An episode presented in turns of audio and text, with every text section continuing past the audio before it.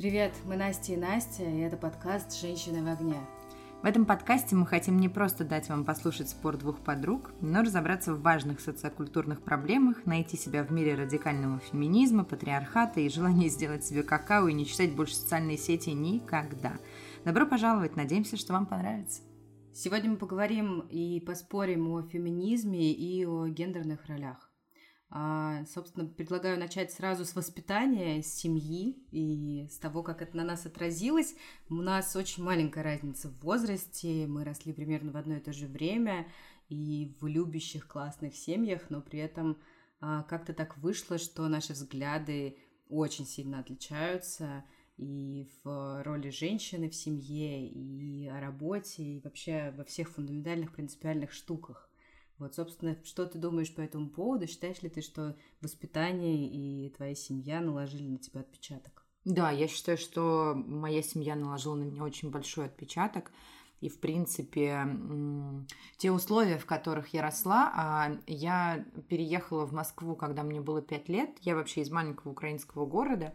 И поэтому каждое лето я ездила к бабушке и все три месяца проводила в маленьком бандитском городе. И про то, что есть какой-то феминизм, сексизм, да вообще, в принципе, таких слов мы не знали. Мы жили в других условиях.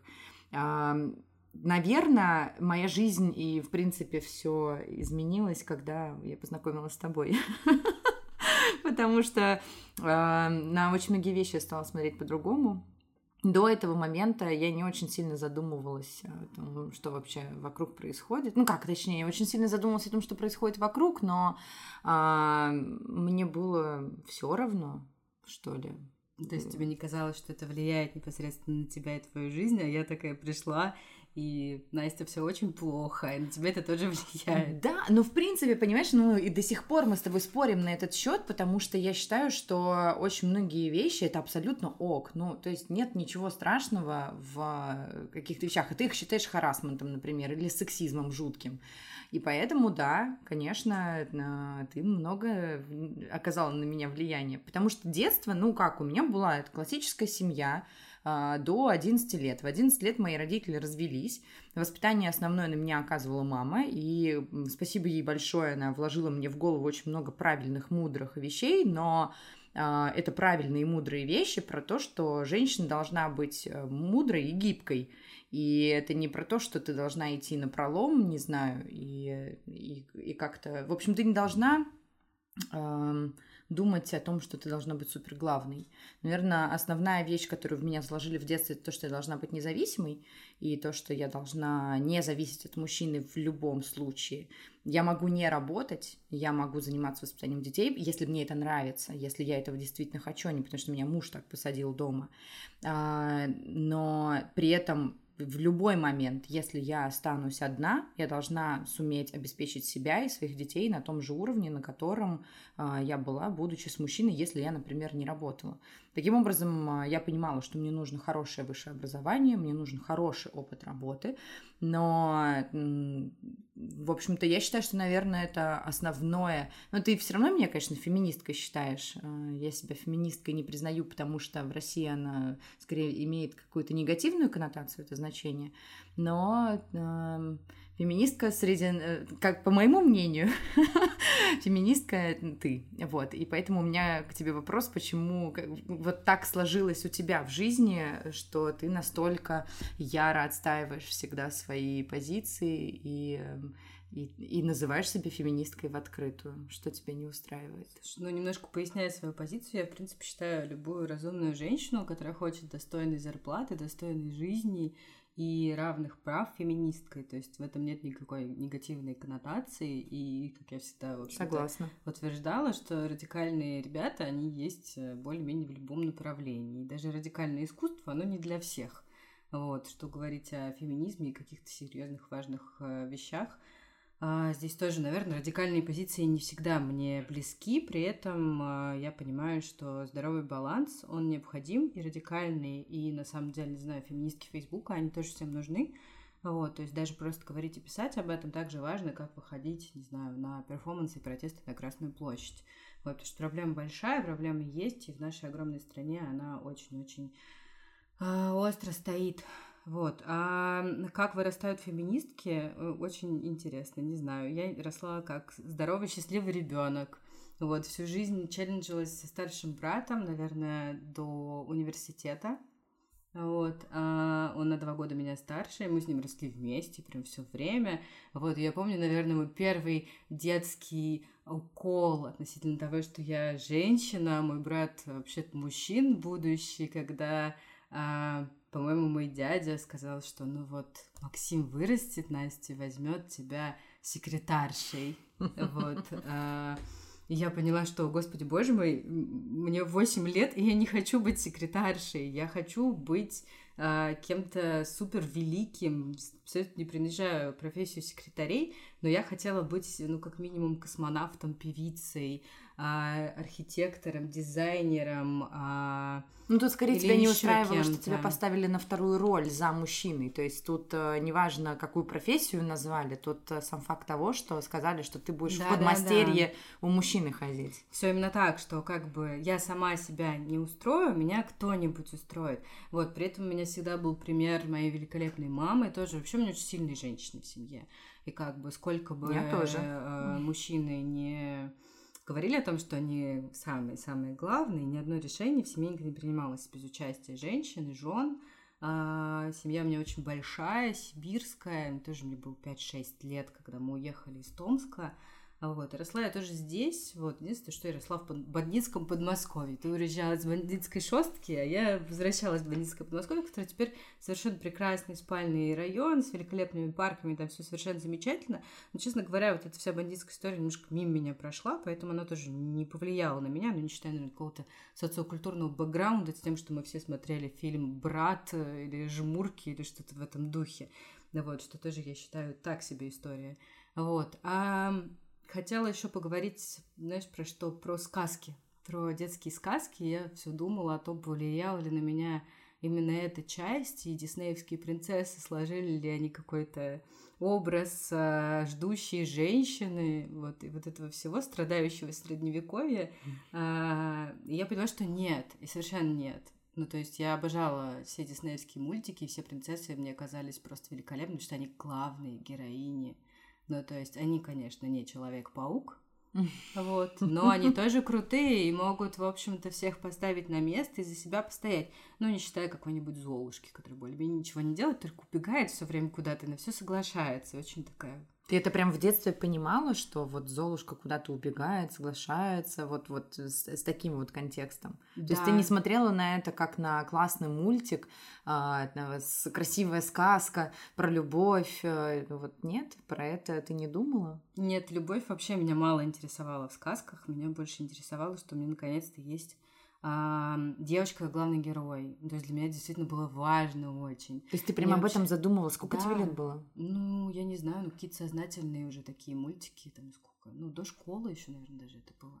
Ну, Дисней не сразу появился в нашей жизни. Давай так, мы честно смотрели все с отставанием на сколько? Года на три. Ну, я очень сильно, да. Я с еще большим отставанием на все это смотрела, потому что, ну, так, так вышло, так сложилось, что э, у меня социокультурный вот этот пласт, он пришел гораздо позже в мою жизнь, и многие фильмы я посмотрела гораздо в, позже, чем стоило бы. И э, я как-то больше книги любила, и, э, ну, мультики, ну, были, конечно, в моей жизни, но я никогда об этом с такой точки зрения не задумывалась. Для меня это просто была красивая сказка, мне хотелось быть частью этой сказки. Единственное, что э, я просто с, жи- ну, с самого детства была лидером, и поэтому, когда меня спрашивали в детстве, кем ты хочешь быть, когда вырастешь, я говорила директором. Директором чего, неважно чего, я говорила, просто хочу быть директором. И поэтому, ну, как бы, у меня тоже женщины-лидеры в семье на руководящих позициях всю жизнь, бабушки... дедушки тоже все, на самом деле, ну, как-то вот так сложилось, что все действительно эм, у руля были, и поэтому я смотрела на сильных, мне хотелось быть такой же сильной, но я никогда не думала о том, что я девочка и что я как-то другая. То есть для меня это было просто априори, что да какая разница, какого я гендера, я просто хочу быть сильной, вот это мое желание, моя мечта, потому что я эм, могу. Всё. Вот это здорово и очень интересно, потому что сейчас на полках лежат какие-то абсолютно фантастические детские книжки про девочек-лидеров, про профессии, что вообще ни у девчонок, ни у мальчишек нет абсолютно никаких ограничений. А в моем детстве действительно был вот этот вот поиск сильной героини, на которую можно равняться, и я надеюсь, что современные дети с такими проблемами уже не сталкиваются. Ну, слушай, у меня как бы сестра, у нас большая с ней разница, пятнадцать лет, и она, мне кажется, не задумывается о таких вещах.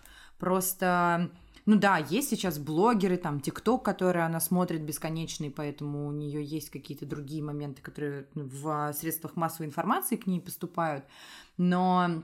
Семья-то та же самая, поэтому не воспитывается что-то другое, какое-то другое отношение к себе. То есть у нас воспитывается уважение, у нас воспитывается стремление к тому, чтобы быть классной, самостоятельной, ни от кого не зависящей, умной, но не больше. То есть там, уважающей себя, умеющей постоять за себя, не той девушкой, которая не дает себя в обиду, но при этом нет чего-то такого, что я могла бы сказать, что кардинально поменялось, что было в моем детстве и в ее. То есть вас с сестрой обеих вырастили феминистками. Я респектую твоей маме. Вот, хоть ты это отрицаешь. А у меня тоже есть сестра, у нас тоже большая разница в возрасте, вот настолько у нас с Настей много общего. А при этом, мне кажется, что помимо вот этого общего отношения к себе в обществе, мы еще и, в общем-то, в отношениях с противоположным полом тоже э, идем одной и той же дорогой. То есть примерно одинаково ведем себя. Только на самом деле мне кажется, что она еще лучше, чем я себя ведет. Вот, то есть там я в школе еще вступила в свои первые длительные отношения. Не помню, сколько, честно говоря, они точно длились. По-моему, два или три года. Вот, она тоже уже долго встречается с молодым человеком, но при этом она ставит себя в еще более сильную позицию, чем умела я в ее возрасте, и это очень круто. Вот, собственно, мне кажется, что это тоже очень сильно отражается на том, как ты потом с партнером общаешься, как ты устраиваешь свою семью. Ну, а ты думаешь, что у тебя, у сестры это откуда? Это родители в ней продолжают там что-то привносить? Или, ну, как это, на генетическом уровне появляется такая история? Или она вот насмотрена э, новыми там средствами массовой информации, э, или там телеграм-каналами, или там, блогерами? Откуда в ней вот другое отношение, не такое, как у нас было? Да нет, мне кажется, что у нее абсолютно такое же отношение, просто она себя ценит еще выше, потому что она знает, что она там единственная, уникальная, неповторимая, крутая, и вообще как бы жизнь — это радость, и нет никакой цели, не знаю, там, выйти замуж, быть счастливой рядом с кем-то или еще что-то в этом духе. Так нет, ну почему? Ну ты же понимаешь, что быть счастливой рядом с кем-то — это тоже выбор. Ну, не обязательно э, говорить, что если ты хочешь быть рядом с кем-то, и ты от этого счастлива, а не счастлива сама с собой, ну, как бы, ну, это тоже цель, и вот человек счастлив в отношениях. Абсолютно другие убеждения, я уверена, потому что если ты сам с собой несчастлив, ты вообще ни с кем счастлив не будешь. Это очень странно, может быть, это довольно жестоко, но если ты сам себя не любишь, хотя бы не учишься себя любить, и не умеешь сам с собой провести время, то как кто-то другой, в принципе, должен это делать. Это очень категорично, ты же понимаешь. Ну, то есть очень многим тяжело полюбить себя. Неважно, мужчина ты или женщина, тяжело полюбить себя. И поэтому люди пытаются найти вторую половину и отдаться, раствориться в ней полностью для того, чтобы всю свою любовь, которую они не могут подарить себе, они сосредотачивают в этой второй половинке.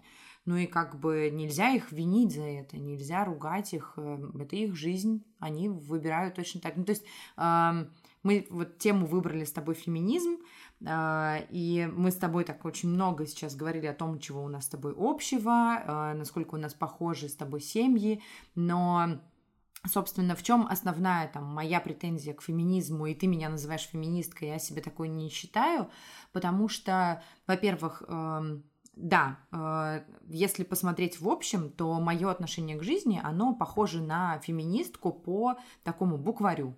Вот, да, я отстаиваю там свои собственные права, я лидер, я не готова подчиняться, я э, имею свою собственную точку зрения и хочу, чтобы у меня была такая же, э, такие же условия для существования, как и мужчины, и чтобы меня не оценивали по тому, есть ли у меня дети или нет у меня детей, и вообще э, оплачивали мой труд точно так же, как оплачивают труд мужчины.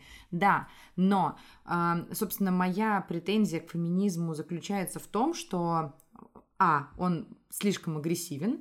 А, Б, нельзя сказать, что мы все вот одинаковые, и что вот, вот все должны жить только так, все женщины должны себя любить, уважать и не подстраивать свою жизнь там, под другого человека. А, любая женщина должна а, в первую очередь думать не о браке, а думать о себе, ну и так далее, так далее. То есть вот я, я про это скорее говорю, и вот мне к этому претензия, что, ну, опять же, почему-то люди очень сильно любят делить на гендерные истории. Вот я, опять же, как я сказала, в детстве. У меня не в детстве не было гендерной истории, что я хочу быть э, лучше э, и там лидером. Я не думала, что э, я хочу быть лидером среди мальчиков. Я думала, что я хочу быть лидером среди всех. Мне все равно. Вот ты сама себе противоречишь в этом. Во-первых, я скажу, что я считаю, что все должны любить себя. Ну, прям должны, ну, потому что ты будешь более счастливым человеком от этого, абсолютно точно. Это как, не знаю, ты а, должен пить чистую воду, вот. И лучше тебе для здоровья будет пить чистую воду, а не грязную воду, вот. Это настолько же какая-то простая история в моих глазах. Но вот при этом я абсолютно поддерживаю то, что не считая вопросов, наверное, здоровья и доказательной медицины, А, вообще никто никому ничего ничего не должен. Вот мне лично да. ни угу. одна женщина в этом мире, ни один мужчина ничего не должны. Но а, это абсолютно точно приведет к какому-то более лучшему обществу, а, более интересному, более глубокому и, главное, более уважительному к себе, что ли. Очень криво это все звучит. Но, в общем, а, для меня феминизм — это абсолютно точно про равноправие, не про доминирование одного пола над другим. Мы уже слишком долго жили в доминировании, наверное, пора поиграть наравне. И, собственно, я знаю точно, что очень любят феминисток обвинять в том, что вы делаете мужчин слабыми, вы ставите их в слабую позицию, вы вообще неправильно воспитываете мальчиков, и какие из них потом вырастут мужчины, никто вам не откроет дверь. Вот, и знаете, ну, мне абсолютно наплевать, откроют ли мне дверь. А мне не наплевать. Я да. хочу, чтобы мужчина мне открывал дверь. Я хочу, чтобы он за мной ухаживал как джентльмен. Я хочу, чтобы он помог мне донести тяжелые пакеты. И э, именно из-за того, что мужчины ходят на свидания с феминистками, а они потом боятся открывать эту чертову дверь. Это и они самое... сами в этом признаются. Это самое глупое оправдание, которое я слышала в своей жизни. Я сходила на свидание с феминисткой, я не знаю, что мне теперь делать. Я очень стараюсь не коверкать свою голос, чтобы не унижать этих мужчин, потому что все имеют право на свое мнение, и это всего лишь мое мнение. Потому что я считаю, что вот это как раз слабая позиция. Что то я есть... хочу, чтобы мне открыли двери? Нет, что ты не готов играть наравне, поэтому ты не готов играть наравне, поэтому ты хочешь женщину, которая будет только подчиняться. Почему? Почему открытие двери — это подчинение, это просто хороший тон, это этикет. Мужчина открывает двери для того, чтобы я вошла. Вот я в период пандемии не касаюсь дверей. Спасибо, мужчина, он меня защищает, я под защитой. Вот я хочу со своим мужчиной быть до... Вот правда, моя позиция заключается в том, что на работе я могу быть воинственной, сильной, лидером, кем угодно, директором, как мечтала, кем угодно, управленцем. Но дома я мягкая, покладистая кошечка, и я за своим мужчиной, потому что дома для меня мужчина главный. А, да, в карьерном плане это вот то, чем я, ну, как бы я, я сама все сделаю, не надо мне здесь помогать, и никакой мужчина мне здесь не нужен. А дома, да, я хочу, чтобы мужчина был главным, а я была рядом с ним, он мне открывал двери, нес пакеты, а, зарабатывал больше меня и как бы был а, круче, чем я. Складывается впечатление, что ты такая, а, такой Кларк Кент в мире феминизма. Ты на работе амазонка, вот, а дома у тебя пижама с Hello Kitty. Это правда? Так и есть. И это тоже вполне приемлемо. Просто, ну неужели мы настолько мелочные и странные, что мы ищем в отношениях партнера, который будет дверь открывать? Ну, ты знаешь, да, когда кажется, мне было нет. двенадцать, вот, нет, тринадцать, я первый раз влюбилась, и влюбилась я за то, что парень мне руку в маршрутке подал. Это были мои самые сильные чувства там, до восемнадцати лет, и он меня поразил своей галантностью, то, как он за мной ухаживал, то, что он ходил меня и встречал в темных дворах, не давал мне ходить одной, потому что опасно, заботился обо мне. Для меня вот то, что мужчина подает тебе руку, открывает двери, провожает тебя, это проявляется. Проявление заботы и внимания. И для меня это показатель того, что э, мужчина хорош. Ну вот, вот поэтому, да, меня это цепляет. Естественно, если мне мужчина не откроет двери э, на первом свидании, это не значит, что вот все остальные параметры были у него замечательные, все, все мы сошлись, и юмор у нас одинаковый, и взгляды на жизнь примерно похожи, но вот двери не открыл, все, второго свидания не будет. Конечно, нет.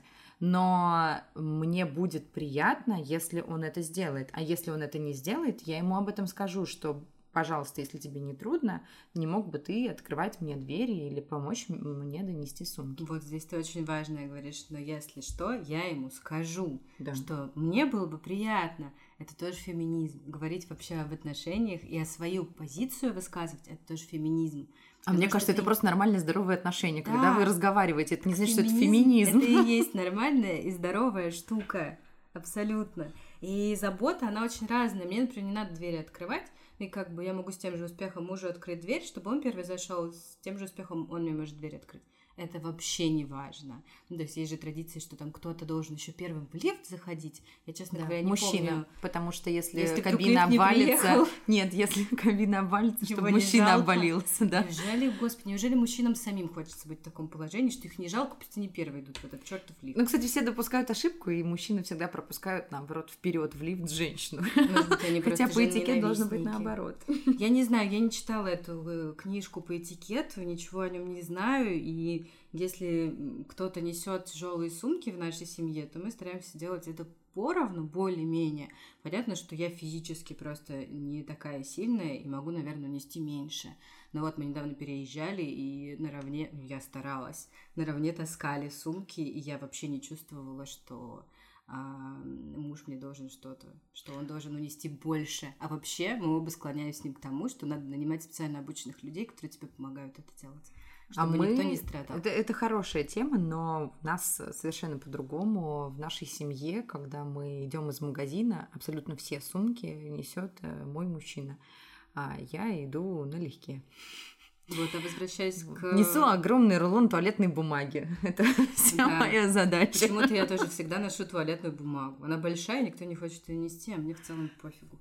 А, возвращаясь к заботе, есть какие-то важные а, триггеры для меня тоже в отношениях, в отношении с мужчиной. Например, у меня есть небольшой кусочек дороги от ближайшего а, супермаркета, в котором идти страшно. Там с одной стороны стройка, с другой стороны какая-то заброшка, и это буквально, не знаю, там двести метров, может быть, даже меньше, и я не прошу меня встречать, но я звоню и прошу со мной поговорить, пока я иду этот участок, вот, чтобы, если вдруг со мной что-то случится за это время, он точно знал, куда вызывать полицию. Это какая-то глупость абсолютная, я понимаю, что там безопасно и есть охрана, но, тем не менее, каждый раз, когда я там иду, я звоню, и он всегда находит время, чтобы со мной поговорить. Вот такая штука для меня гораздо важнее, чем то, что он даже пойдет меня встречать.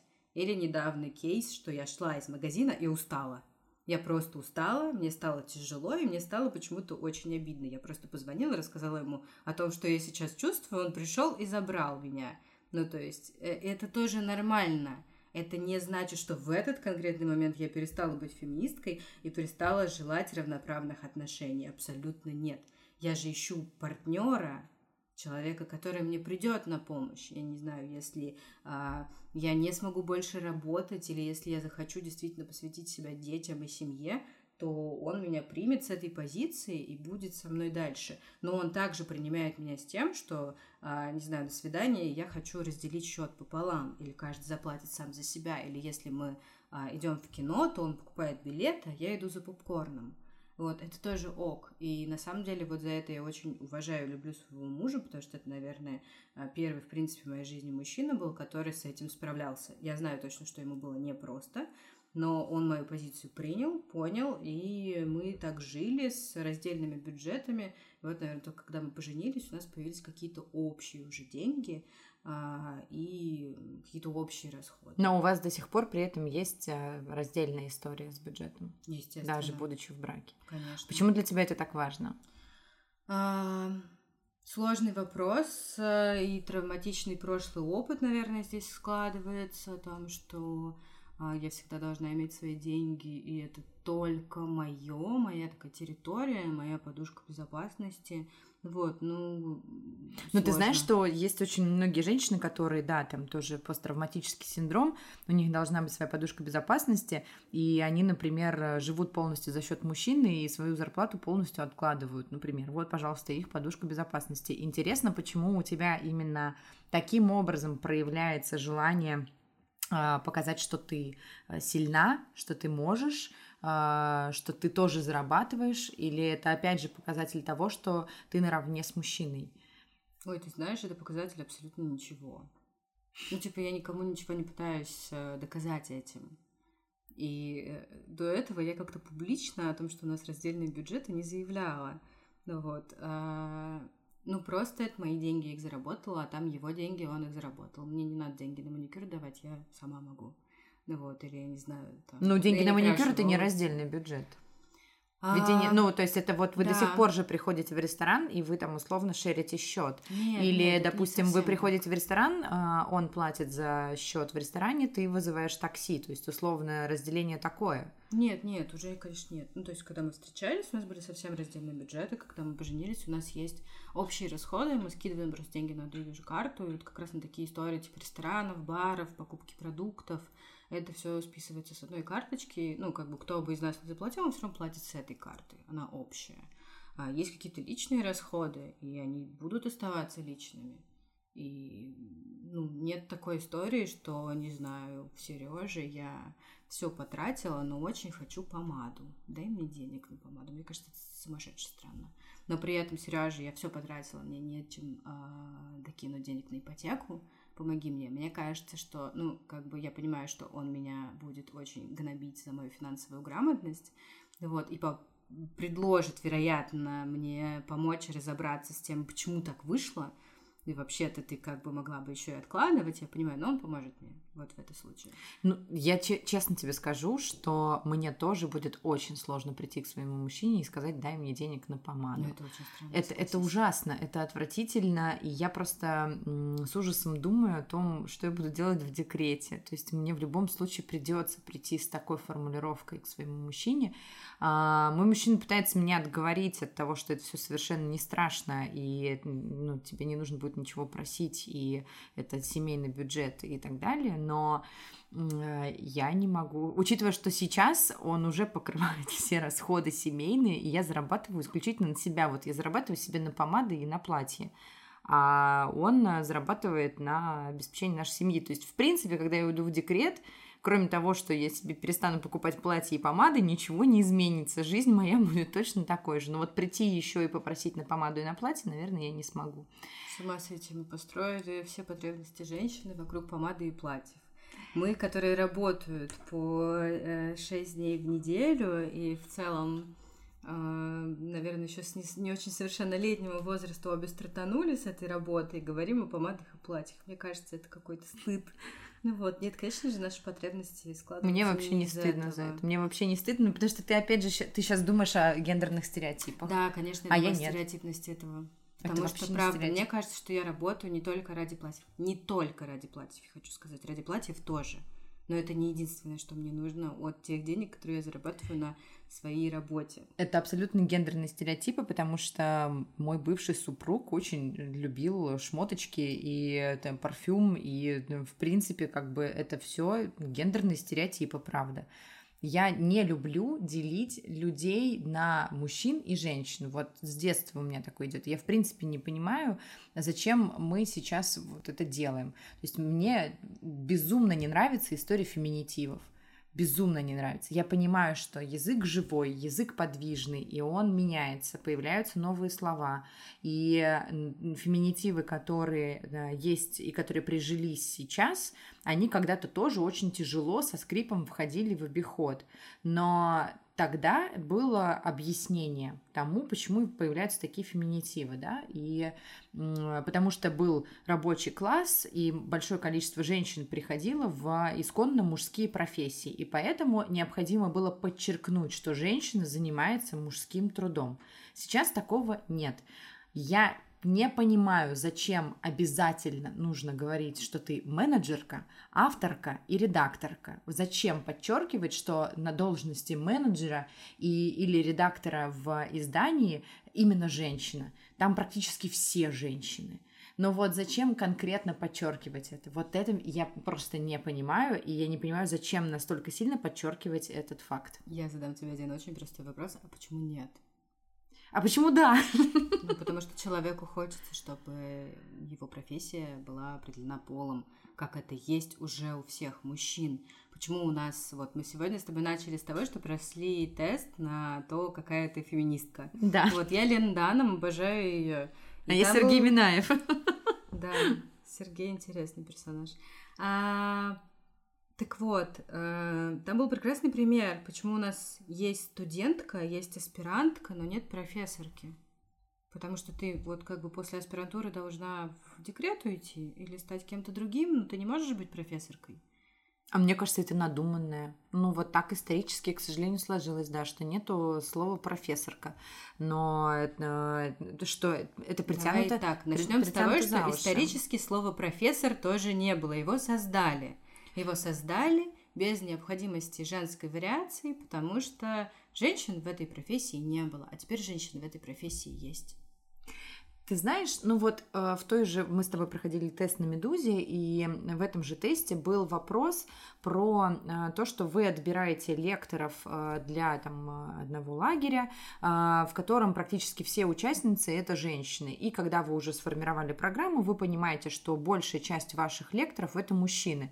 Э, и варианты ответа, насколько там смутит это вас с точки зрения того, что э, это ненормально, что э, мы таким образом показываем тем, кто будет слушать лекцию, что им дороги нет... А, тема была политика. Нет дороги в политике, потому что в основном мужчины-лекторы. Я вообще не понимаю, почему нужно задумываться о теме гендера, когда ты, например, готовишь э, тему э, с лекциями. Ты приглашаешь классных спикеров, которые могут высказаться на определенные темы. Какая разница, какой у них пол? Я их уважаю как людей за то, что они говорят, за то, что они делают. Я хочу услышать их мнение. Не потому, что он мужчина, или не потому, что она женщина. То есть мне вот не нравится эта история с пропорциями женщин в кино, что обязательно должна быть такая-то пропорция женщин versus мужчин. Или что вот здесь вот мы не можем пригласить троих мужчин, потому что у нас всего одна женщина. Ну вот я вот эти истории не поддерживаю. Я считаю, что нужно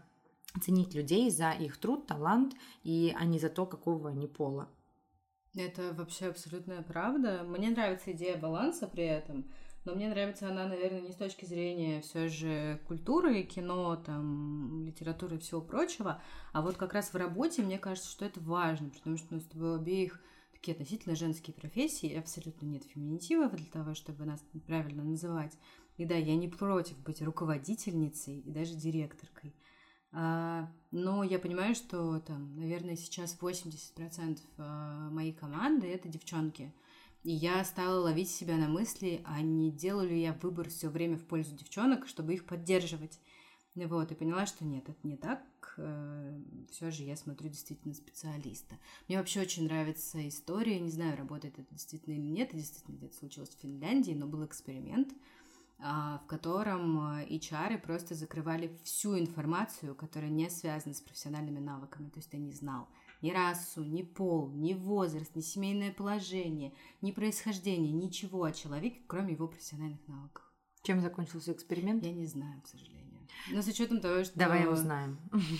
С учетом того, что все скандинавские страны более-менее успешны, это явно случилось там, я думаю, что, наверное, это даже сработало. Мне кажется, что это прекрасно. Я бы с удовольствием так делала, потому что уходят все вообще вопросы гендерной принадлежности и возраста, что тоже важно на самом деле. Вот. А вообще в работе, в офисе я очень много раз сталкивалась с какой-то гендерной несправедливостью, хотя у меня очень хороший работодатель, и э, все друг друга уважают, ценят и любят, но у меня были неприятные истории э, в прошлом, когда я узнавала о том, что у моего подчиненного мужчины зарплата больше, чем у меня, причем довольно принципиально больше, и объяснили мне это тем, что ну а что ты хотела, у него семья и ипотека. В тот момент времени я была э, одна, и у меня тоже была ипотека. И мне очень хотелось сказать, у меня есть я сама, я люблю себя так же сильно, как он любит свою семью, почему это происходит. Но, на самом деле, все довольно быстро разрулилось, вот, но, к сожалению... Но факт было... остается фактом. Это была даже не последняя ситуация, причем, в общем-то, с теми же действующими лицами, вот, только другим человеком. Ну, общество у нас, да, поддерживает такую историю. Я вот именно в этом вопросе я абсолютно за равенство, потому что, ну, какая разница, семья у тебя или не семья, ну, у кого-то семья, и поэтому он должен зарабатывать там двести тысяч рублей, допустим. А я, допустим, получила такое же образование, я столько же трудилась, у меня такой же хороший карьерный рост, но у меня нет семьи, и я хочу одеваться в бутиках, например. Но это мой выбор. Вот я люблю себя, как ты говоришь, и не хочу тратить деньги на семью и заводить, в принципе, семью. Вот мне с самой собой хорошо. Почему мой труд должен оплачиваться меньше?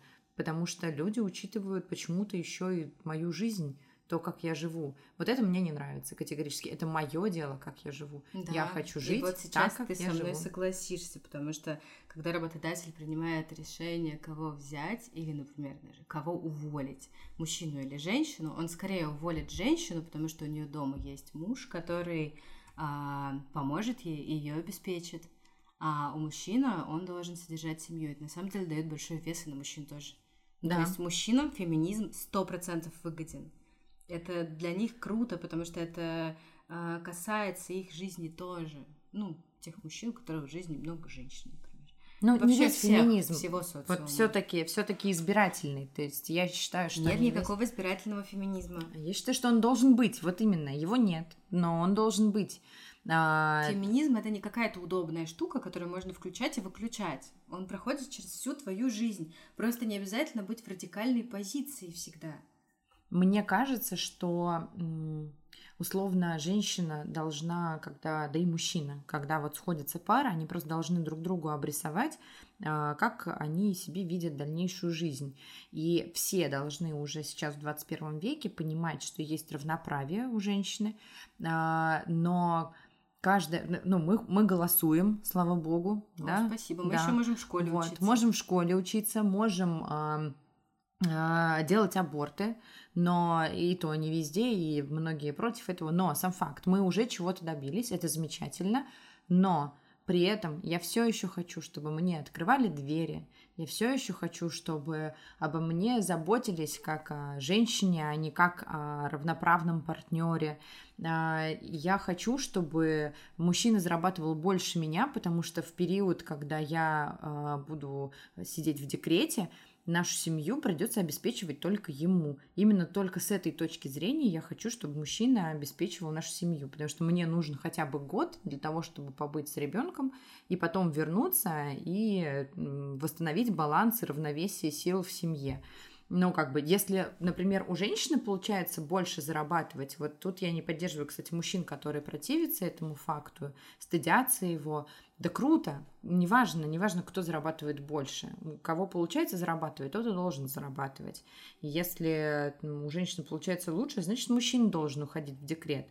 В России, конечно, мы очень не скоро к этому придем. Мужчины этого у нас не понимают, не поддерживают, не хотят сидеть с детьми. И неважно, будет он зарабатывать пятнадцать тысяч рублей, а женщина будет зарабатывать сто тысяч рублей, но в декрет пойдет женщина, а мужчина продолжит работать. Да, у них есть всегда один аргумент, но у меня же нет груди, чтобы кормить ребенка. Хотя С этим уже тоже можно справиться. Очень много разных историй есть. Открою вам страшную тайну. Ну что ж, я попробую подытожить. Будучи радикальной феминисткой, просто феминисткой, не знаю, человеком, которому очень нравится патриархальный режим, все равно всем стоит задумываться о том, что в равноправии есть очень много положительных сторон, и самое важное – это любовь и уважение к себе, и диалог с партнером, с семьей, вообще с окружающими. Всегда старайтесь ставить это на первое место, хотя я не психолог, не могу давать вам советов.